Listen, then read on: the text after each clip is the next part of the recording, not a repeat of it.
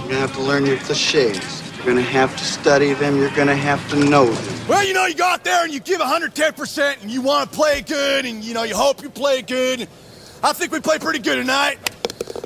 Well, you know, there's no I in the word team, and this is a team effort. 10 5 touchdown. Oh, man, you know, you just got to play one game at a time and go out there and give 110%. All right! Play ball. Hello, movie freaks, and thank you so much for downloading or streaming the 128th rip roaring slam dunk of the sports movie podcast known as Scoring at the Movies. The events of this film and the lives of the most famous person in it are quite well known. But still, heads up, we'll be spoiling more than a game from its tall nose to its very big toes. I'm the pretty good outside shooter who could probably dunk on that little net LeBron James had as a kid, Ryan Ellis. And here's the court runner who watches far more basketball than I do and is thus a far better authority on the greatest scorer in NBA history, King Chris DiGregorio, LeBron James. Well, I've been upgraded from Lord Chris to King Chris for this podcast. King Chris, King LeBron, King Ah. James, I guess, really. I like that.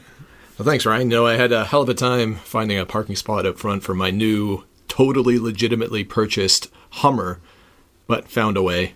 I've never felt more connected to the subject of a documentary than I did with watching this because if anyone knows the plight of celebrity that young LeBron James had to go through in his senior high school year, it's you and I and the mm-hmm. fame that podcast has bestowed upon us. Even in our high school days, before the podcast, I couldn't take it anymore. yeah, it's too much. I was too famous. Open your beverages. We'll get that right away going here. Yeah, it's my very mediocre non-alcoholic pale mm. ale. Much like LeBron and his classmates, I've been inspired to become a more athletic oh, Chris okay. in my mid 40s. Drink my water. We're doing this mid afternoon on a Saturday, so I just have water. I just have to get this out of my fridge. It's been sitting there for so oh. bloody long, and I can't look at it anymore. I needed something cold and refreshing because it's really warm for an April afternoon is. today. It's been so- warm all week here in southern Ontario. By the time we post this, God knows it's going to be snowing again. It'll be April the 27th when we post it. Oh boy. Yeah. Oh, back to that thing about the gift, if you will. Oh yeah, yeah. What do you think LeBron James or his representatives said to get him unsuspended? He talked about appealing and it worked. To the just- judge. But what did he say? Because if she took a gift or he took a gift and gave it to his mom, which we've said before, we get it. We don't hold this against these guys. You and I basically agree about performance enhancing drugs too, not the issue here. But Yeah. so many people are, you take drugs, you're bad. You take a gift from a donor in college or high school, you're bad. It's not that simple. What do you think he said though to get out of it? Like you said, I've been a basketball fan since basically the early Jordan era Bulls got me into basketball. So I've been following the league for years, and particularly in this era, because A, the Raptors were bad in 01 02. Yeah. They had a chance at getting the first overall pick, and I was paying Oh. a lot of attention to LeBron. We ended up getting the fourth pick. We got Chris Bosh, a great player in his own right. Who later played with LeBron James. yeah, that was a real burr in my Raptors fan saddle. But anyway, so I was paying a lot of attention to young LeBron when all this was going on. I remember vividly all of this stuff about the Hummer, about the jerseys, about all the gift allegations and stuff. My attitude has changed over the years the more I've learned about student athletes, particularly in university, obviously, because the number of high school student athletes that could really demand the attention and the gifts and the money that a LeBron James commanded much more rare. And I think they talk about that in this documentary, right? Like the governing body of Ohio basketball at high school or whatever was not prepared to deal with this. And when you saw the old white dude, and actually, I don't think it was a racial thing. I think it was an old white guy who was like, this kid's too big for his britches. The letter of the law says this, so I'm going to bring the hammer down. But honestly, who cares? It's a little bit harder for me to parse high school versus university. By the time an athlete's in university, you know they have a reasonable chance. If they're a really high performing athlete at university, there's at least a chance they might get drafted professionally. They're already making a boatload of money for the university itself. They're closer to being an adult than they were in high school. Well, yeah, they're probably all, or the vast majority of them, at least 18 years old. I mean, they could go to war. They may as well get paid to play sports, right? Mm-hmm. I can see the arguments being made for high school athletes. They're still kids. They're too impressionable. You want them to get the education. You don't want there to be a lot of boosters pumping money at them. I get all of that. But when you have a LeBron James and he's garnered that much attention, A, it's good for the sport. LeBron himself seemed to be, for his age anyway, a very grounded young man. Yeah. I think he did make some mistakes in accepting some of these things. I'm sure if you asked 40 year old LeBron, would you accept these things again? He'd probably say no. I just wait another six months and then I'm going to be filthy rich anyway. Right, yeah. But you know, it's hard when you're growing up in subsidized housing and people push all these gifts at you. One of the guys talks about not having enough to eat when he was a kid. Sometimes Exactly. It wasn't him. I don't think it was somebody else. But Yeah, I still. I think that might have been Willie or somebody like that. But yeah, the point stands because they were all in similar circumstances. I think. My answer to this, by the way, is the finger thing means the money. Yeah. I think somebody either went to that judge or the judge himself realized, because I assume it was him that had to overturn his own suspension. This is bad for Ohio basketball, Yeah, especially at this level. So, okay, fine, it's different. Wink, wink, because of how important he is. If it was Dru Joyce, if it was Willie McGee, they probably don't overturn the whole thing. Oh, I agree. I think they only got overturned because it was LeBron. I'm not against that, by the way. I understand why that happens. This is part of why this issue is complex. It is complex, yeah. And we can't know specifically what the reasons were that the judge made this ruling, but it did seem draconian and overkill, knowing that this was LeBron's senior year, knowing what the team was playing for. Not just LeBron's senior year, I guess all of their senior years. Yep. And suspending him for the remainder of the year over the jerseys, of all things. That was part of the ridiculousness of all of it. People were looking at all these other things, all this other wealth, the cell phones, right? The Hummer, obviously. Really? His mom got that loan? all right, whatever. But then the jerseys, and that's why you suspend suspend him for a game. Try to uphold the letter of the law. But it is a really interesting argument, or at least debate to have about this whole thing because it involves much younger kids, theoretically, potentially, than those college age athletes. Where I think we can all agree, give them the damn money that they're earning, or at least a portion of it, so that they don't have to live in poverty while the universities are raking in hundreds of millions of dollars off of their backs the rights likeness stuff that they get now, absolutely fantastic. I think that's great for them. We've talked about this, and I think blue chips it must have come up in other Oh, for sure. college sports about how we think the way that they get punished, but the people that actually are the ones saying, "Here's the watch, here's the car, here's the literal money gift." That's right. The new house. Nothing happens to them. No, as far as we're aware, nothing absolutely happens to hmm. them. And I'm sure for every one athlete that gets caught in those situations, hmm. there's probably nine or ten others that the boosters are also paying off some gifts or We never find out. We never find out. It's kind of like the legalization of marijuana argument or even the sex work argument. These are things that we know are happening. Bring it above board, make it legal, regulate it, make everybody safer for it. And if your stated objective is to protect these young men and women, right, high school or college, Yeah. then bring it into the light, right? And then we can all see what's happening. And if anything untoward's happening, at least that person involved can be protected. When it's all underground, right? It's all these cash gifts and all that kind of stuff. How do you protect people? I think the big part of this is that the people in power benefit from it too.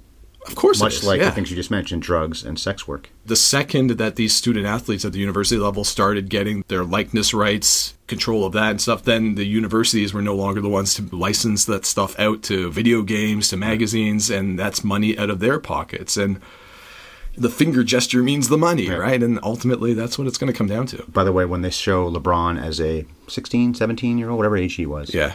he looks like a grown man already, and he's barely able to drive legally. Maybe he wasn't at that point able to drive legally. Yeah. He is six foot nine now. He must have been around six foot nine then.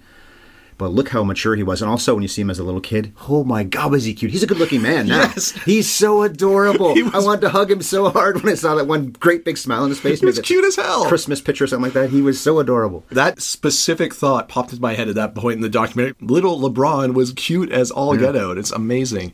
But you're right. And that was, I think, everybody's impression, but specifically also my impression watching LeBron in his last St. Vincent, St. Mary's days, and when he was playing his first games with Cleveland. He was 18 at that point, but you're right. Go back 17, 16. Looks like he's He looked- 25 at He least. looks like a man, right? And especially when you compare him to some of the other people that you see on his team and on the court against him. They look like what you would expect a 16 year old to look like. Kind of lanky, very skinny, especially Dru. Good lord, that kid Mm-hmm. had like zero body fat on him. Looked him up, by the way. They show how short he is. Yeah. Muggsy Bogues, well, even Muggsy Bogues is taller than he was then. Maybe it's a lie, but on Wikipedia it says he's six feet. So True. either he had a really late growth spurt. Yeah, true. Yeah, yeah. But that's what it says. I looked up the other guys. I couldn't find their information on Wikipedia before he came over. LeBron, of course, is on there. You can click on his name. You Sure. can click on Dru Joyce the third. Yeah. But if he grew to be six feet, if that's true, that is a long time after he should have had all of his growing done that he got another big spurt because he looks like he's four foot eleven or something like that. Don't they say that? Four foot eleven? They say he's about 4'10, 4'11, but when they say that, I think that was the early stages when they were looking at the grade 8 team or something. So he was Okay. probably 13, 14. And I guess if he stands next to LeBron, he's going to look short, even if he's Yeah. your height, because you're five inches shorter than LeBron. Exactly, yeah, maybe. yeah. Are you six four? I'm 6'4. Yeah, you're five inches shorter than LeBron is. From a guessing how tall Dru actually was perspective in this, I think it is hard because he's always standing next to LeBron or even those other guys. They're all Like- tall. Yeah, Sion, the center guy, and, and Shion, I think it's pronounced Shion. Shion? Yeah. Okay, Shion.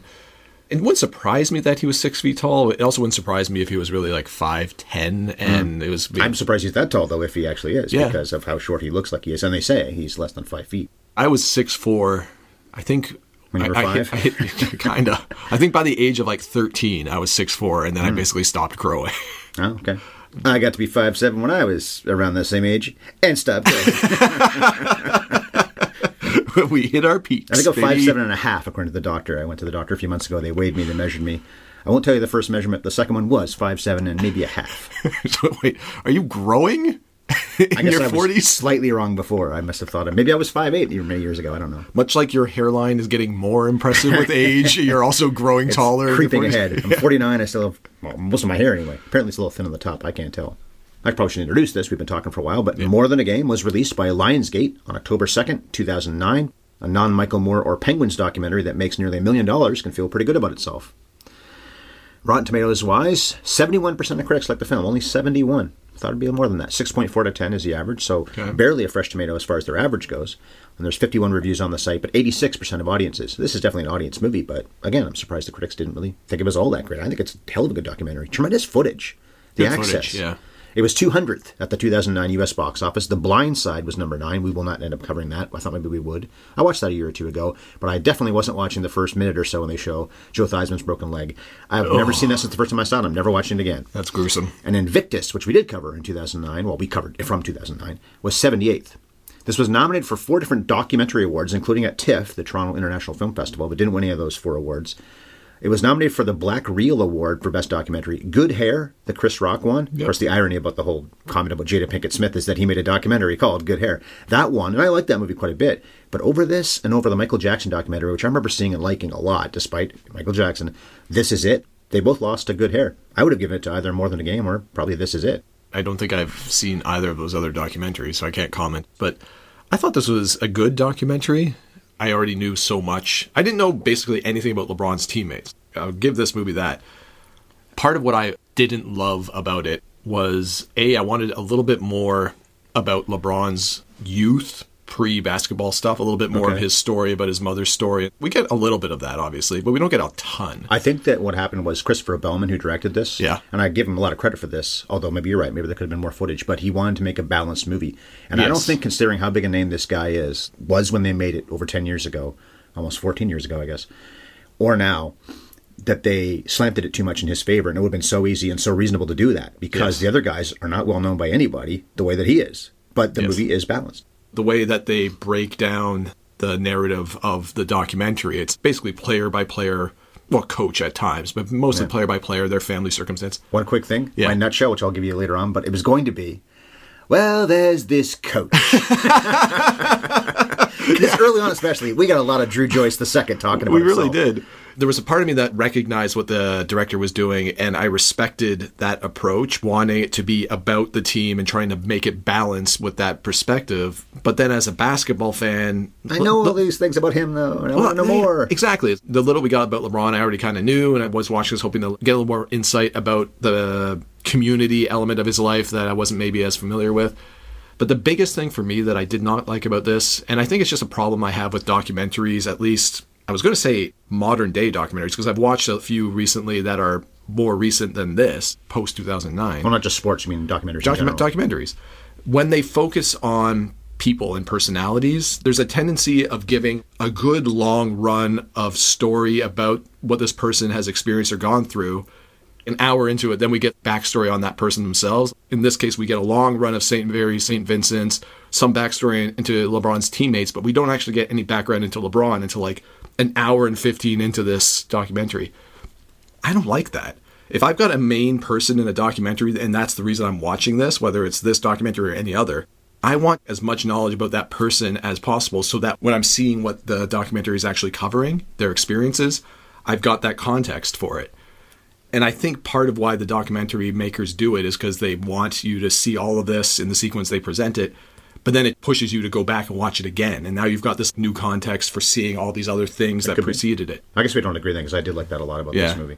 because it would have been way too easy to just ignore the other guys. In fact, Yeah. what was it one of them went to college? I think is all it was. One of them or two? Two went to college, but none of them played in the NBA other than LeBron. Yeah, none of them played in the NBA. I think they all went to college. Sorry, as basketball players. Oh, as what it was. basketball players. Because what is it? Yeah, one of them went Hang on, on a the- uh, football scholarship. Two of them went to Akron University and then played professionally in Ulm or something. Dru and Romeo played in college, basketball that is. Willie went into computer science, and then Shion played football at Ohio State. That's right. One of my favorite lines, by the way. I was going to steal it from my nutshell, but I had the other one. I'm going to eventually do. But the line at the end: LeBron James found seasonal work in Cleveland. I love that. Is one of the most creative things I've ever heard. For he wanted to do it. Okay, he's, he's a bit of a star. Yeah. what a great way to put that. Within the context of this end credit wrapping up of all of their post documentary life experiences, I thought that was such a beautiful line too. I laughed out loud when that mm-hmm. came up. It was great. It'd be a good line to say he went on to succeed in Cleveland, which would also be true. It wouldn't Yes. be funny because basketball, like every sport, well, most sports at least, is seasonal. Yeah. They don't play for what, two or three months. Since you brought up athletics that these guys, not LeBron, but the other guys participated in and how it led to their post high school endeavors. It's the reality of what these four guys, again, not LeBron, the other four guys were experiencing. But Willie McGee also played football mm-hmm. and basketball. He was a dual sport athlete in high school, dislocated his shoulder playing football. And we learn about this first in the documentary, right? Before we get on to Shion and his dual sport athleticism. This is not a unique story, actually. If you follow sport generally in any kind of amateur sport, I don't really, but you still read about these dual sport stars. Football, I mean, I think we can all agree, is probably the most physically dangerous sport you can play. Right. And if you are an athlete like Willie McGee was, who it sounds like, pre injury anyway, was a great high school basketball player, probably was on the route to getting at least a college scholarship. It's a lot to assume that you're going to become a pro, but let's say at least a college scholarship somewhere. Mm-hmm. When you're not playing basketball, you decide to play football, mm-hmm. dislocate your shoulder, and then you're done athletically.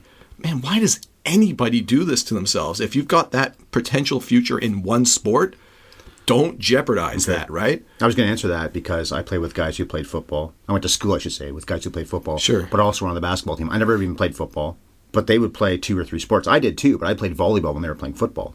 Even our best athlete was nothing like any of these guys. Sure. And I certainly wasn't. But we played multiple sports too, whenever the season was. I don't think there's anything inherently wrong with playing multiple sports. But your point, though, that they have futures, or they could have had futures, Yeah. not just LeBron, that is different. and maybe pick your spots a little bit better. I understand this is a Canadian that's not a huge football fan talking about Americans where football is a much bigger cultural thing. Maybe phenomenon. he preferred football to basketball too. I had to keep reminding myself at certain points that even by the latter stages of this documentary, we're still talking about 16 or 17 year old kids. As much as they might be like showing you things they wrote in grade five, I want to be a professional NBA player. These are still kids. I just want to play sports with my friends, right? So it's not necessarily all do or die with your futures around the sport, especially within the context of the type of upbringings that it sounds like these kids had too. Because I think part of the reason I was thinking this was this is going to sound a little pretentious probably, but I think if I was a dual sport, and I, I was not, but if I was a dual sport athlete, maybe on the road toward a college scholarship in one of those sports, and I got injured, I think my family had the financial wherewithal that they'd probably send me to college anyway. Okay. In this documentary, we had at least, and I think it was Willie, in fact, or maybe it was Romeo, but at least one of them, there was a story where he said, I was 10 years old, my dad told me, if you don't get a college scholarship, you ain't going to college, mm-hmm. right? So that adds that layer of athletic pressure. If you don't get that college scholarship, post secondary is out the window for you, which, Look at Boobie in Friday Night Lights, exactly, that's a great example of it. and that's high school. That's high like these guys are. And it's unfair, probably, to try to force kids of this age into that kind of decision. But is that a decision you have to consider if you're, you know, I think you 14, 15, 16 years old right. already, right? But the proviso again that I can't, none of my friends could relate to. You're going to be, or you have a chance to be a star at something. Yeah. Because they're coming from Bumble Nothing, Ohio. Yeah. And they talk about how they were supposed to, according to everyone, go to Bechtel, which is a black school. Right. Bechtel? No, Bechtel, not Dell. But then they all choose St. Vincent, St. Mary's, which I guess is primarily a white school. This movie isn't really about race, though, even though we've got five, well, I guess six with the coach. Black people as your main stars. White people talk here and there, journalists, that kind of thing. But primarily, the people speaking in this documentary are black people, and this movie is almost not at all about race. Yeah, and I found that both interesting and because of Missed the opportunity.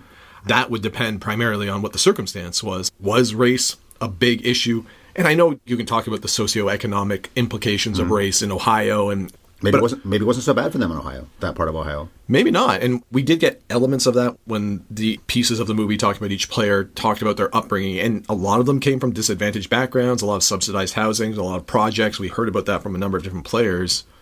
But I think the movie really did want this to be about the camaraderie of these five guys, what they hope to achieve in their high school careers, and grow out of the LeBron and his four sidekick shadows. Maybe it was a conscious decision by the director to not focus on race as an element, except that early comment about the expectation was that they go to this school, which is a primarily black community school, mm. and instead go to St. Mary St. Vincent. St. Vincent, St. Mary's? St. Vincent. So go to VM instead. Oh, quick thing, by the way. Yeah. In grade school, I went to Viscount Montgomery, also VM, not Saint, but Viscount Montgomery. watching the names of the schools in this documentary, and I know that there's a long history of Catholic institutions and religious institutions Yeah. funding schools, but you just said Viscount Montgomery. Mm-hmm. I don't know if it was a religious school when the, No. their teachings, but that's a religious name. I don't think I ever knew that. Yeah. Forgot if I did. So when we saw Mater Dei, right, Mother of God, Roger Bacon must be a religious reference, I'm guessing. yeah, that one I didn't look up and it went past me if it is, but so many of the schools were religious. I just found that interesting because you would have expected there to be, or I anyway expected there to be more South Cleveland mm-hmm. High School or something. There's a McKinley, which must be a reference to the president. Presumably, yeah. But generally speaking, yeah, it's things like Roger Bacon and St. Vincent St. Mary's. Pick a side, man. Why is it both of them? You can have one. Maybe they're naming the school. And, All right, it's going to be St. Vincent's. And then somebody stood up and it's like, hey, give me two. give me two. Utah. Give me two. Ah, the meatball sub reference that never gets old in my eyes, even though I'm sure if anybody else heard it, they would have no bloody idea what that's a Well, reference people to. probably know Point Break. Yeah, Utah. Give me two. Yeah. Okay, I'll do the nutshell right now, even though we haven't really fully gotten into how good they are. Sure. But more than a game in a nutshell is team that was expected to win does. yeah. they are so dominant for three of their four seasons in school. They blow it in their junior year. I guess was that their second last year. Yeah. But then they win the other three times. I like these kids a lot. I was rooting for them, but we Sure. are really rooting for the overdog. It's like the Yankees in the 50s and 60s. Mickey Mantle's my favorite player ever, and that's great. But people talk about loving the underdog. Americans don't love the underdog. Americans love winners. Yeah. And they want the disadvantaged person or, well, some people really care about this, I think, more now than they did. A black person to be this great at something, be the best, legitimately, LeBron and Michael in basketball. Sure. There's white guys in that conversation, but nobody's going to say realistically that a white guy's the best basketball player of all time. Jerry West. well, Larry Bird and Jerry West are somewhere in that conversation. Larry Bird, Probably I should say Larry Nowitzki in the top 15 or something, but not in the top three, four, five. No, no. It's all black close. guys. Yeah. So we root for that underdog element of it. But it's like rooting for the Yankees in their prime. You know, you're rooting for the team that always wins anyway. We have all the best players and all the most money, but Yeah. I like the underdog. No, you don't. I think inherently everybody likes a winner. Mm-hmm. I want the Leafs to win. I want the Jays to win. I want the Raptors to win, of course. But I do legitimately think in Toronto, the sports fandom here really gravitates and loves a player that might not be the best, might not be the most talented, but works their bloody ass off. Mm-hmm. And I think the best example of that in my lifetime that I can think of anyway is Jerome Williams when he played for the Raptors, Junkyard Dog. I remember that name. Okay. Yeah, he was like a tank, but not talented. Worked his butt off. He used to play for the Pistons. Got traded. Drove overnight from Detroit to Toronto through hmm. like a snowstorm at 3 a.m. Played the next day with the Raptors, and immediately everybody fell in love with him because he was that kind of gritty guy that was just getting after it every game hmm. without much talent. People loved him. Here in Southern Ontario, that kind of player gets a lot of fans whether they win or not. But yeah, generally speaking, it is interesting how often people just root for the overdog. One of the things I did want to ask you, because I actually went back, and rewound it two or three times, and I confused myself watching this documentary. What were the accolades of this team? Because when I was watching the narrative of the documentary, I thought the only time that they were going to win the national championship was the senior year, leading up to that game. That could be. Maybe you're right. I do have that at the beginning. You hear the quote. One of the guys said it, but use basketball. Don't let it use you. Yes. My next note is they prep for the 2003 national championship. Yes. I tried to take notes of when they played and who they played against. I don't have all of that here, but maybe you're right. In the flashback structure of this whole thing, because that's the very end of the movie, effectively at the beginning, Right. talking about the national championship in 03. But when we go back later on, this is a very big flashback movie. It is. You're right. Maybe they're talking about state championships, not nationals. that's what confused me, right? Especially leading up to that final national championship game, the interviews with the players then and I guess contemporaneously to the documentary being made, they were talking about that being the culmination of a dream. okay, so you guys didn't win the national championship before. Maybe you won state championships or divisional championships, but this was your first national title. But then at the end, the announcer, the voiceover after they've won says, St. Vincent St. Mary's, three out of four years champions. Yeah. But then they throw Which out is true, but is it truly true if it was only the state the other two times? Well, that's the thing, because then they throw out divisional two champions, state champions, now national. Cha- I went back, I listened to that three or four times, mm-hmm. and maybe it's just my lack of familiarity with the structure of high school basketball in the states, but I was unclear. It was a more compelling narrative, believing that this was their shot at the national championship that had eluded them thus far. If I'd known going into that final game that they'd already won two in their freshman and sophomore years, it's nice to win another one, but you don't have to. yeah, it's less compelling. My favorite championship ever for me personally playing sports, and I've been lucky enough to be on a lot of championships. I know it's rec sports, but mm. we always compare our own lives, I think. But when my team won as an underdog in 2010 in my CBC softball league, I still picture so many moments of that day, and it still makes me feel great. We won two more times in the next four years, so three to five times. We haven't won since. But when we won those other two times, as great as that was, it doesn't come close to the first time because we weren't supposed to beat the team we played for one thing, and because we'd never been there before. When you've been there before, you want to keep doing it every time. And my team got to the finals or the semis over and over and over for about 10 years. My team was the overdog. Luckily enough, people didn't hate us because we're usually pretty fun. You didn't get to be part of that. You joined after that was waning, although Later we still on. have been a good team since you joined, but we haven't been to the finals since then. But that first time, I'll never, ever forget it. If you've ever played any sport, hmm. recreationally or otherwise, your favorite memories of that are probably when you you or your team overcame what appeared to be an insurmountable hurdle, an insurmountable odds, right? Incidentally, I don't think it's unfair, especially a documentary. If you're trying to like evaluate your feelings about something sportish, what can you do except compare it to your own life experiences, right? Because that's the lens you're going to watch everything through anyway. Maybe other people have different opinions. Well, you're right. If they won the state the other two times, and then of course they blew it in the junior year because they weren't listening to their coach anymore. Coach Dru took over after That's Keith right. Dambrot, left. They were 27 and 0 that one year, and he goes and he ends up being a I think it's a college coach. I don't think he's ever been a pro coach, but he leaves to do that. They were hurt. Akron University because he's the coach they say Romeo and Dru play for. Oh, that's at right. Akron, right? But he obviously coached and did well. Sure. At the college level. But when they ignore Coach Dru, that's the year when they don't end up winning, and Roger Bacon does. But yeah, if they end up going on to something bigger than they ever had before, the last chance they've got to do this, that would explain why they're so emotional and thrilled. When we won in 2014, that third time in five years, great feeling, but we've done this before. These guys, I guess, maybe hadn't done this before, specifically. That's right. It's also an expectation thing. Maybe it's not I should win again, but I have done it, so I can do it. And maybe at the national level, even with LeBron, they weren't the overdog. I didn't really get the feeling that everyone thought, well, they're going to win. It's more about, can they? They're probably a favorite, but it wouldn't be absolutely stunning if the other team won. Of all sports that I follow, I think basketball is the one, and I don't think this is an outlandish statement. I'm sure everyone would agree with this. This is a sport where one Yep.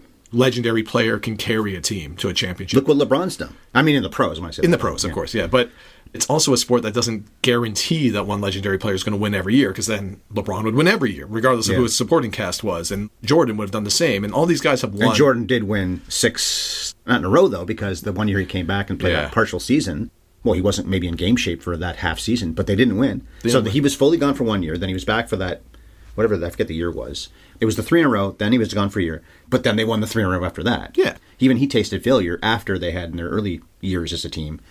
And LeBron's won so many championships with so many teams, but not every year, obviously, not even close. what does he win now? Five? One with Cleveland, one with LA, and the three with Miami? I believe that's right. and people are always going to point a finger at the Miami team because there was Dwyane Wade there, because there was Chris Bosh there. The decision. That the, uh, the point being is one legendary player can certainly carry a team to a championship. I think especially when you're still as raw a legendary player as LeBron is as a 17 year old or 18 year old at this point, there's still the opportunity for failure, right? Because mm-hmm. I didn't recognize, and I think this is true, that there's no shot clock at this level of basketball. Oh, I don't know. Is that true? Well, they talk about at one point in that final game of the documentary, what was the team there that they were playing against for the national championship that they beat? That last year, The last year? was Alter. Yeah, they're losing against Alter, and they rally and they win. They're I did Yes. write down third national championship, but maybe I don't have that right. But it's Alter, A L T E R. Okay.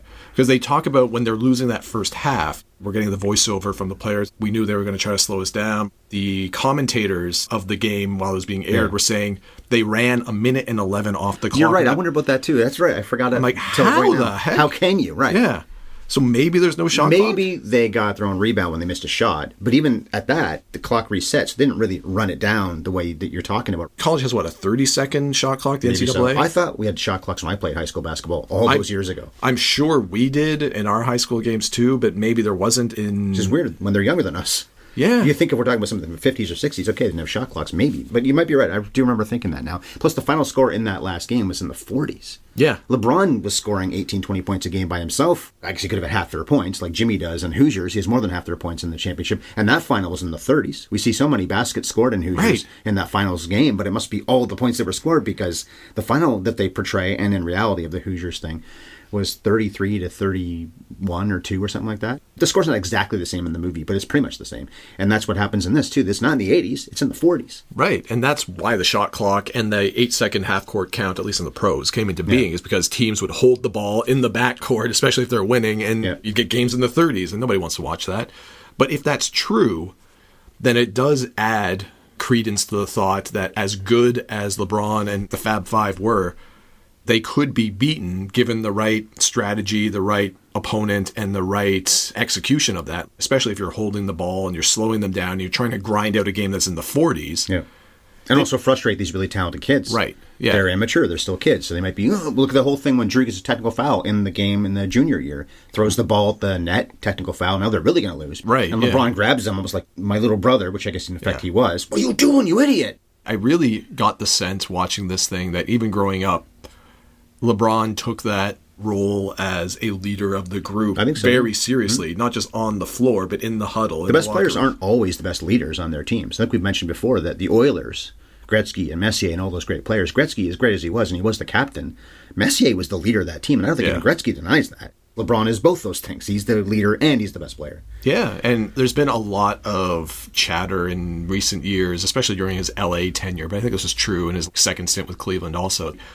How good a leader is he in the locker room? Some players thrive with him and some players seem to wilt. But at least within the context of what I saw in this documentary, it seemed to come across that even at that young age, LeBron was maybe a little bit beyond his years, a little bit that. better a leader than you would have expected, much like he was a much better basketball player and physical specimen than you would have expected for somebody of his age, right? So let's talk about his legacy because he recently Sure. broke the all-time scoring record, which you had to remind me about because I knew he was getting there, but then you just said it so matter-of-factly when we Yeah. did what was it again? Major League Two? No, Chariots of Fire, I guess it was. Yeah, promoting this. You said he had just broken the scoring record. That's right. And he's going to obviously really smash Kareem's scoring record by continuing to play for however many more years he does. Even if he plays two more years, people will break most records. And then there's a lot of records that seem like they'll never fall in various sports. But breaking his points record is going to be not impossible, but pretty close to impossible. Pretty hard. I know he's had more injuries as he's gotten older, but he broke into the league at 18. Mm-hmm. That's a huge reason why this happened too. He had Yeah. so many years before most guys get. Some guys are going to start playing at 20, 21, which is still so young, especially compared to us. 100%. We could be their dad easily. I could almost be their grandfather. But because of that factor, that he had the extra couple years and was great from the beginning, yeah. he got thousands and thousands of points. Is that what he got? I guess it's probably thousands of points in a full season. That got him to this point rather than, oh God, can I play another year or two and break Kareem's record when I can barely walk? Which might happen to him when he's 43, 44, if he's still playing. He wants to play with his son, I heard too. Yeah, he wants to play with Bronny, and I think that's two years away before he's draft eligible. I think you can expect to see LeBron for another two or three years. Okay. But while he has gotten a little bit more injury prone as he's gotten older, the guy still averages 25, 26, 27 points a game. Now you watch, and I pretty much never watch sports, especially basketball anymore. Do you think he's as good, or well, I guess he's not, but is he close to as good as he was in his best days? he also plays for the Lakers, so I don't see as many Right. as I once did. But from what I have seen, he's not the same player he was, right? He's not the guy that's going in and trying to dunk it all the time. Okay. He still does a lot. The guy's still got hops. It's incredible for his age. He's a better playmaker. He's a better mm-hmm. long range shooter than he was when he was younger. He might not put up as many raw points, but I think he does a lot more facilitation. There's a lot he does better now than he did back then. There were years where he was putting up 30 plus on average a game, hmm. right? But without having his stats in front of me right now, my guess is that he's putting up more assists per game than he ever did before. Usually, the best basketball players are great playmakers too. Yeah. they might be a great scorer. Well, they are a great scorer, but they can also be a hell of a good passer. when he moved to LA, one of the things he did, if not all the time, at least periodically, he's a point guard, which is oh, wild Oh, At to think six nine. At six nine, that's what Magic was. and He was a point guard. That's right. The guy is freakish in his abilities because, as great as he's always been, when you think about the other greats of the game, and you cited some of them, Kareem was really at the end of his career when I started watching the NBA. Yes, he was. Yeah.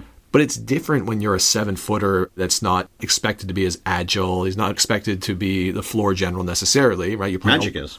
Magic is, but Magic had to retire much younger for the HIV stuff. That's true. Not that long after Kareem retired, Magic did too. Yeah, it was a real crushing blow to the Lakers. But those other greats that lasted into their late 30s and even into their 40s, like Kareem, like Wilt, they were centers. To see a guy like LeBron at this age doing what he's doing is unreal. It's Okay, unbelievable. so I think we agree that if you have to go with greatest player of all time, I think you agree with my definition of that when you talk about athletes. Babe Ruth is the greatest baseball player of all time, but is Yes. he the best?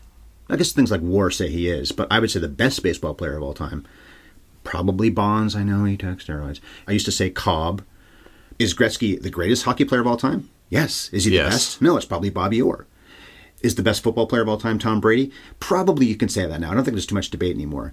Basketball, it was Jordan, I think, pretty unequivocally for a long time. there. Yeah. But because LeBron has won championships with three different teams, which Jordan never had the chance to do, he played in other teams after he retired and came back again. That second time he retired, played with the Wizards. Wizards, co-owned. Jordan didn't have the chance to play for other teams and make them great and champions as well. But the fact Right. LeBron, yes, he did it as a super team in Miami, but then he goes back to Cleveland where he started, of course. Yep. You don't win a championship when you're the only good player. He had Kyrie, but Kyrie's not been able to win with other Okay, players, right? So he had one other great player. When the Bulls were at their best, and I'm not disrespecting Jordan because I've always said he's the greatest of all time and Sure. probably the best of all time, which is a rare combination. I just said it. Brady probably is, but there's other people I just mentioned, and it's all opinion. But Jordan, if he's ever going to be usurped, A, LeBron now has the scoring, which he had over Michael anyway a long time ago because Michael didn't play as long. right. But now LeBron, with all the championships, playing so well at this age, doing the things he's doing, is he the greatest of all time? I think they're one and two. I don't think you can say Kareem or Malone or Magic, Bird, Jerry West, whoever is anywhere near their level. the counting stats and the accolades and the championships, the more LeBron accrues over time. And like you said, he's going to play for a few more years, and we have every reason to believe he's going to keep performing at an all star level. I think it's going to be very hard to make an argument that he's not the greatest of all time at this point.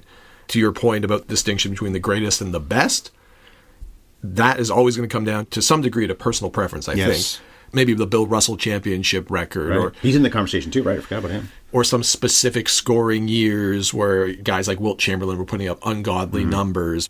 You can parse it down year by year or groups of years and say, during this phase of this player's career, they were the best the game has ever seen. And that might be true, but if you take their careers as a whole, I think LeBron's got to be the guy now. If you were magically able to take any of these people from their best, maybe five year stretch. Yeah.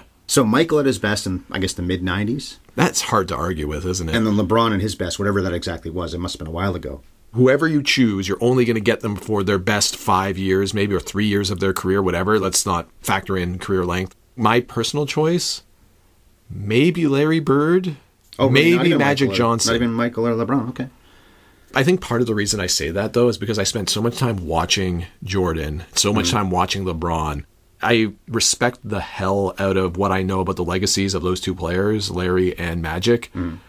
and the fact that they were head-to-head competitors for those so years. often playing each other in the finals. Yeah. Now, once in a while, almost always in the 80s, it seemed. Yeah, and I think if you look at specific years in each of their careers, you could point to those years as being amongst the greatest ever played. I think if you had to pick a greatest of all time, it's got to be Michael, probably for the most dominant player in any given year. And but the fame, and that's when I get the Ruth argument, I think. I get. Who's the person that represents their sport the best all time for a fan, or even, I guess, the better argument for a non fan?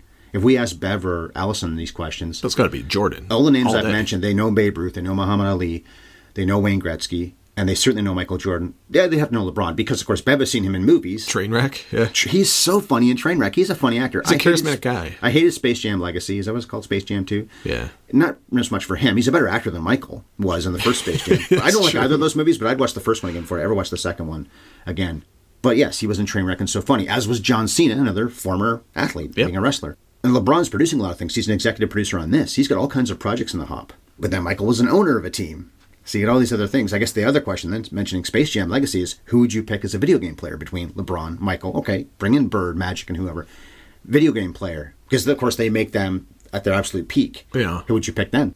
This is purely the way I like to play video games, especially basketball video games. I'm not good enough as a video game basketball player to effectively play the slashers, the Iversons, or even the Vince Carters when he was at his peak with the Raptors, or the Jordans, because Jordan was a great slasher, he was a great mid range shooter, not a great long range shooter. I go back to Larry Bird because he's a guy that had size.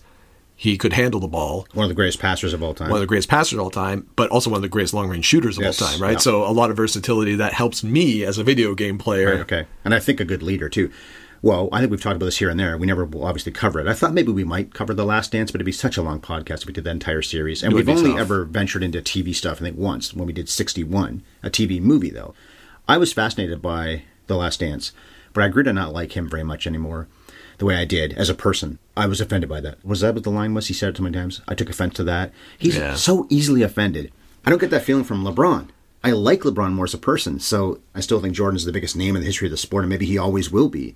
I but because I don't like him so much as a person, and I like LeBron more as a person, the more I get to know him, he stood up in the Black Lives Matter protests, which you might think that every black player did, but I don't think every black player did when that was going on in 2020. And I don't think he was very visible that way before. He just wanted to do his job. Michael wasn't either, and Michael did more that year than he ever had before. You could really affect change, Michael, in your best days, and he didn't do it. LeBron maybe wasn't doing it, but he seems to be more so the last few years. So know- these aren't about who's the best basketball player, but you're now bringing the whole scope of it. LeBron might be the greatest. Yeah, especially if you're looking at the players as ambassadors for the game. I think too. that matters. I think you can make the argument it matters. Sure, absolutely. This is more and more true just the more that social media and visibility of famous people generally becomes greater. We learn things about the celebrities of the world that color our views of them beyond what we just know about them in their professions, right? And I agree with you. I came away from The Last Dance liking Michael less, not respecting his game less, but liking No. him as a person, a player less. Still an maybe. incredible player. Maybe even Yeah. liked him more as a player, but as a guy, and I really think more than ever, there was something going on with him gambling, and they had to make Oh, him leave. yeah. Michael Jordan is a man and his love of gambling and all of that. He can't breathe without betting on it. I think that's true. And I do respect a lot of what LeBron's done. Not all that he's done, because he's certainly done some things like the super team, like the decision, where I've not loved it. And I also do believe that it's fair for a famous player of any sport, a celebrity, to not necessarily always have to take a stand about things. Actually, you're right. I agree with you on that because we've said before, I think you agree with me, that when people say silence is violence about whatever the cause is, do we have to have an opinion every minute of the day? Yeah. Some people on social media seem to think they have to comment on everything that ever happens, especially if it's about the cause they care about. Maybe once in a while, just shut up. Is it possible? No, it's not, I guess. And maybe in his case, he did for a long time. So, okay, yeah. Yeah. Different era also, but the player did not want to stand up in front of the microphone and denounce the police or whomever. I'm not going to hold that against them. Maybe it's different if I was also a black man and I was looking for that leadership out of some of the icons of the sport. I might feel differently. That is a point in LeBron's favor, especially in recent years. He's been a guy that has stood up for issues that he believes in and he's championed things that he believes in. Whether or not I always agree with his opinions, you have to respect his willingness to do that. Mm-hmm. I think it helps when you're a billionaire athlete. What's the worst thing that's going to happen to you at that point? Even more so than Michael, he grew up with such attention because Michael had a lot of it. Yeah. But LeBron, when he was that much younger than Michael, had it on him all the time. You know, I guess the biggest difference is that he was in a small place in Ohio, but then they found him obviously and made him into a megastar. They did some of that for the other guys too. Yeah. The media, that is. Over the course of the podcast, we've talked about various athletes that I like or respect. Shaq among them because we've talked Yes, about him in various he's in the conversation, too. various Kobe. ways. Kobe, yeah, not, He's not in the top two or three. Think, in the same positive light necessarily because of some of the allegations mm-hmm. against him and stuff like that. And but I think a very selfish person, more than these other guys. seemed that way, yeah, for sure. He wanted to be the star more than he wanted to keep winning. With Shaq, they would have won more championships, but he wanted to be the star. I think this is the nutshell of what happened there. We spent a fair bit of time talking about legacy and perception of LeBron as he is today, right? We both agree that if he's not the number one of all time in NBA legacy, just as a total package of a player a person, all that, he's maybe number two. He and Jordan. I think you can make arguments for both, depending on your perception of both. Both number 23. It's true. I do want to talk about the first coach guy, do a little bit, but before we do that, I want to ask you a question. If you are maybe not in grade 9, 10, whatever, but by the time you get to the junior and senior year of high school, if you're the other four guys on this St. Vincent St. Mary's team, mm-hmm. you know LeBron is going number one overall. You can't know that he's going to become the player he did because No. that's greatest of all time territory, right? Just by virtue of being drafted number one, he's going to be a multimillionaire immediately. And you're not. How does that mess with your head? Belman never asked that question of them. And to their credit, at least at the time this movie was made, and you said it was like 08 that was produced probably, released mm-hmm. 09, I know, but mm-hmm. around 08. Yeah. So LeBron's been in the league for five years, six years at that point. He's already made, I'm sure at that point through endorsements and everything, he's probably already a hundred plus million dollars to his name. And at that point, they said, well, they're still best buddies. And I think that's a credit to them, if true. But Yes. Part of this, for me anyway, is colored by how much I know of other athletes, particularly in the NBA, that grew up in similarly stressed circumstances economically. And then when one of that group of people hits it big, they make hundreds of millions of dollars in their career, but they feel compelled to support their friends and their entourages to the point where they retire and almost immediately they have no money left, Yeah. right? I think this happens more often to black people because they grew up so often in the situation like these guys do. They're the ones that are going to struggle more. The out so often for black people is sports, especially black men, and they don't want their friends to go through the trouble that they already did or that that person went through. So I'm going to help them out. I've got this money to throw around. I want a party. I want them to just have a nice house, maybe, or a nice car. Yeah. I'm not saying white people have never done that, but it seems like it's more of a thing that black people have to face in the first place. I think Mike Tyson went through this too. Mike Tyson, for all of his faults, Oh, I think he was pretty generous with his friends, as was Elvis. If you'd visit him or something like that, and that's a nice watch, nice car. You want it? Yeah, have it. I don't think it's particularly a race thing necessarily, but I think in parts of America, there's like a disproportionate number of black families that are below the economic poverty line, and that's a whole societal problem that has yet to be resolved. But, if you've made it to this level and you can help any of those people that you care about, why wouldn't you? Exactly. From the perspective of these players that have done that and lost their fortunes, you can understand that mindset because you want to help the people that you grew up with and care about, and you don't want them to experience the poverty that you knew and all that stuff. So I wasn't really even thinking about it from LeBron's perspective, but we got so much time to get to know Dru, Sian, Willie, and at a certain point, even Romeo becomes friends with hmm. them, right? And it's Yeah, they call them the Fab Five, but they're only the Fab Four. And I For a long time. I've seen this movie, but I hadn't seen it in a long time. And okay, he's obviously going to accept it because Yeah. he just flat out doesn't for the first year or two he's with them. yeah, he's an ass. It sounds like for the first little while. Well, he thinks they're silly. They're always goofing around, and he doesn't like that. He's just not like that as a person. I don't think they did it when they played basketball, but they were all together all the time, especially traveling. Yeah. And even LeBron apparently is pretty immature. They're still kids. and they are still kids. I guess he was more mature than them, or just didn't like doing things that way. It sounds like it.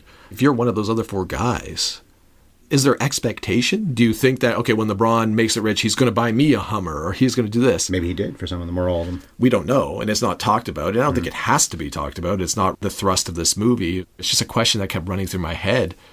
If tomorrow you came up to me and said, "Hey, Chris, great news! I just won two hundred million dollars or something," I'd be like, "Wow, that's weird." right? You think you and Allison wouldn't benefit from that? Because you would. I know. Unless right? you flat out refused, you would. Well, that's the thing, and it's And she might refuse. she might refuse. I would accept it wholeheartedly, right? Don't worry, give me all the money. You want. It's the same thing you hear about lottery winners. The way you perceive other people, or they perceive you, more notably, has to change, and that's got to mess with your head. Yeah. They talk about the celebrity of LeBron James in his junior and senior year. They touch on that. Cover of SI, no high school kid had ever been on that. That's right, but they don't really talk about at all how that affected the other four guys. What were they really thinking about it? Maybe Belman asked him and didn't like the answer he got and thought, I better just cut this out. I don't know. Let's say Maybe, Willie was really bothered by it, for example, and was even angry or said, I'm not going to talk about that. Yeah, it could and be. doesn't actually feel like they're as close as LeBron says they are, maybe. Willie didn't do anything. I'm just using him as an example, or Dru, maybe. He thought, well, if this is going to make them look bad, I'm not going to do that. That's not what this is. Because I think one of the problems people have with this movie and why the critical response wasn't as good as I think it should have been, because I liked the Yeah. movie more than the critics did, I guess, is they felt it didn't go very deep. For five people, six with the coach to be such stars, this movie, it isn't that long. It's an hour 40 ish long. And if that's been a criticism of it, I would agree with it. I think the movie's so well made. I think Belman did a great job with editing. It and is of well course, he got such access from, I guess, the five of them or the six with the coach, but must be home videos and things. The access this guy had It's incredible. is something else. The footage is great, and it's a really well paced documentary. It flew by. and I have to agree with that. And there's a ton about the decisions the documentarian made making this that I really liked and respected, especially around that editing and pacing you're talking about. He hasn't directed another movie, by the way. That's surprising. He's done a lot of. TV. Maybe he prefers TV, but he's done nothing else, and it's been 14 years. There's a lot worse legacies to leave behind than mm-hmm. something of this quality. I know I cited a few things that I didn't love about it, but I think by and large it was a really well made thing. And like you said, the access was super impressive. We don't get a lot of time with was it Dambrot? The Dambrot, I believe. Yeah. Keith Dambrot. Okay, so we don't get a lot with him. We hear that he's this really well respected high school coach in this area of Ohio, and that's part of the reason why the players decide to go to St. Vincent, St. Mary instead of the other school that they were expected to go to. And after two years of coaching them, I guess he got the offer from Akron University or whatever. Okay.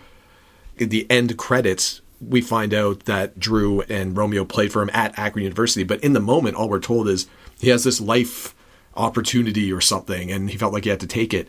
And we get the interviews with the players. They're like, well, I was mad as hell. Mm-hmm. Didn't forgive him because he promised us he was going to coach us for four years, and I didn't care about what the life circumstance was. And part of me is like, okay, well, you're a 14, 15 year old kid when he left. You're a little juvenile. But then when I thought about it, it sounded like this was a family emergency and he had to leave. But then later on, again, end credits, oh, you just went to get a coaching job at a university. I don't blame him. I kind of do. Set up his family for maybe life, being a coach at a university versus a high school. Knowing how much these coaches could get paid in the American mm-hmm. university system, I know that's hard to say no to.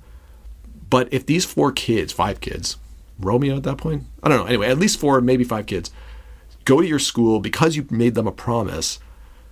I would personally Oh, feel if he promised them, I forgot that. If he said, I'll never leave you, he shouldn't have said that. But if he did say that, then okay, Well, they've that- got more of a point. Yeah, that's what Dru said. He promised us he would coach us for the four years, and then he left. That's one thing. The second thing is, Okay. if you've got LeBron James, and by the time he left, LeBron was still young, but he was becoming the phenom that he evolved into. Yeah, he skipped the draft. Or skipped college. Skipped college. So he went right to the draft. Yeah, so by the time Dan Dambrot leaves, he's got a 15, 16 year old LeBron. You can see this guy's going to the NBA. He's probably going number one. You say, okay, well, you know, I'm not leaving right now. I'm going to coach these guys for two more years. I'm probably going to win state, if not every year, at least once or twice more, maybe a national championship. I'm going to be the guy that coached LeBron James for four years. I'm sure you can find yourself a university coaching gig Bigger than Akron, I guess, then. bigger than Akron and two it felt like a bit of a jerk move to ditch the kids if he made that promise that they say he made. Right. And B feels a little short sighted. Unless maybe he specifically wanted to coach at Akron because he had family connections in Ohio. If he passes that up, the opportunity might not be there in two years anymore because it's only one school. I have right? another So- possibility that they won't see because it's hard to see something negative about yourself. But Sure. Because they're such a group and they're always the four of them, especially at first, and then the Fab Five. Maybe they were a pain in the ass. maybe that's what we saw in that third year under Dru the second, right? We didn't listen, listen to, to him. him, yeah. Maybe this guy was just like, these kids are too full of themselves. It's too much of a headache. I'm They not deserve to be, but still, you are children, and he is in charge. We saw that stuff with Dru the second, where third year they were just so full of themselves, destroying all the local competition so much that they didn't think they needed a coach. Essentially, it sounds mm-hmm. like if you're watching these kids fail, especially knowing what you know about LeBron James's subsequent career, part of me is thinking, you know what, it might have been the best thing, at least for LeBron, because he had the whole career post high school. For these other kids, they might not necessarily have had the opportunity Yeah. to play beyond high school But they got so motivated. okay, this is what failure tastes like. This is why, regardless of how good we think we are, we got to keep working at it because there's no guarantees. Well, part of the reason why LeBron is one of the greatest of all time, if not the greatest, Michael, all these people we've talked about so much in this podcast, is they're so driven. Yeah, Look at Kobe. right? They talk about Kobe wake up in the middle of the night, basically, to go work on his game. Yeah. Even when he was getting to be older. Does he need to keep doing that? Well, he thinks so. I have my issues with Kobe, but I really respect that. You're that dedicated to this that in 100%. a basketball season, that's almost all you're doing. And cheating on your wife. But basically, all you're doing is basketball, even at times that are absurd. Everybody works hard at that level. You pretty much have to. But he worked even harder than everybody else, and I think Michael did too, and I'm guessing For LeBron sure. does. When you talk about the weight room, you talk about watching video and just thinking about it all the time. What if they just won the third year and just won the fourth year and never really struggled all that much in high school? LeBron still gets drafted first overall. He may not be as driven and as great as he's been. maybe he's still a perennial all star and all that, but maybe he doesn't become quite the guy, or it took him another five years after getting smacked around in the NBA a little bit because he hmm. never had the adversity in high school. I'm happy that they focused as much as they did for that period of this documentary on the failure because I think that's an important growth point for this Yeah. group. As it turns out, they couldn't have controlled it because it was reality. But Sure. that's what happens in movies all the time, isn't it? A fictional movie about sports or about any topic, there's almost always that point where there's a down moment and they rise back up again. What did you think about Dru the second? I'm mostly kidding and saying he's an arrogant person, but there is a funny thing that so much of the movie is about him. And of course, Belman being new to shooting movies, it looks good, but he has some tight close-ups, and Yeah, really especially tight. on Coach Dru. You pretty much don't see his hair or his chin. You have to get a facial before shooting this movie. Pores. Yeah. He's got some freckles on his nose you maybe don't see if you're just standing in front of him. when the camera's right there, you can't miss it. I did find it a little distracting how close they shot him for some of those sequences. The reason I ask you this question is he starts coaching his kid in just like a rec league kind of or an AAU or whatever the equivalent is. Then he gets the assistant job at the high school Dan under, Brott, yeah. under Dambrot because of his relationship with the kids. And then Dambrot moves and says, I want you to take over. Well, this guy, by his own admission, was not even a basketball player until his kid showed interest, backed into this really interesting gig and spotlight almost by accident. Makes me wonder if he actually was power playing behind the scenes, but his story is that, oh, I didn't want this anyway, but they forced it on me. Yeah. Part of it is look at all the spotlight on me, but part of it's also you put yourself in this really tough spot, right? Because you've got your own kid playing on your team. And you're harder on him than anybody else. I think you have to be because Dru the Third starts out in this movie at 410 on the floor with other young kids. Mm-hmm. Even I could beat him. Yeah, well, he probably dribbles circles with Beat both of us. him up. How about that? Yeah, sure, probably. I probably couldn't do that. Hold either. his forehead. they talk about the jokes of him being the ball boy that gets Mm-hmm. put in the game. You got to make sure that your son is playing well enough to justify him being on the team. Because if he's not, then everyone's just going to be criticizing you for favoritism and all that. But then you're forcing yourself to be super hard on him, which jeopardizes your relationship with him, which they talk about a little bit in this. The relationship was not really father son for a couple of years out of necessity. I went back and forth with this because on the one hand, like I said, I thought, oh, this guy fortuitously backed his way into this role of a lifetime, essentially. How many people can say you coached LeBron James for four years? Because I guess he was the assistant for the first two.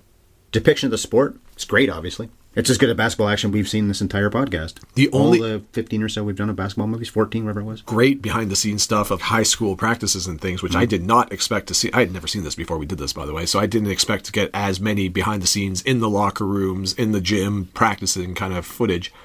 One thing I didn't love, especially early in this, some of the game footage, this had to have been Belman doing it.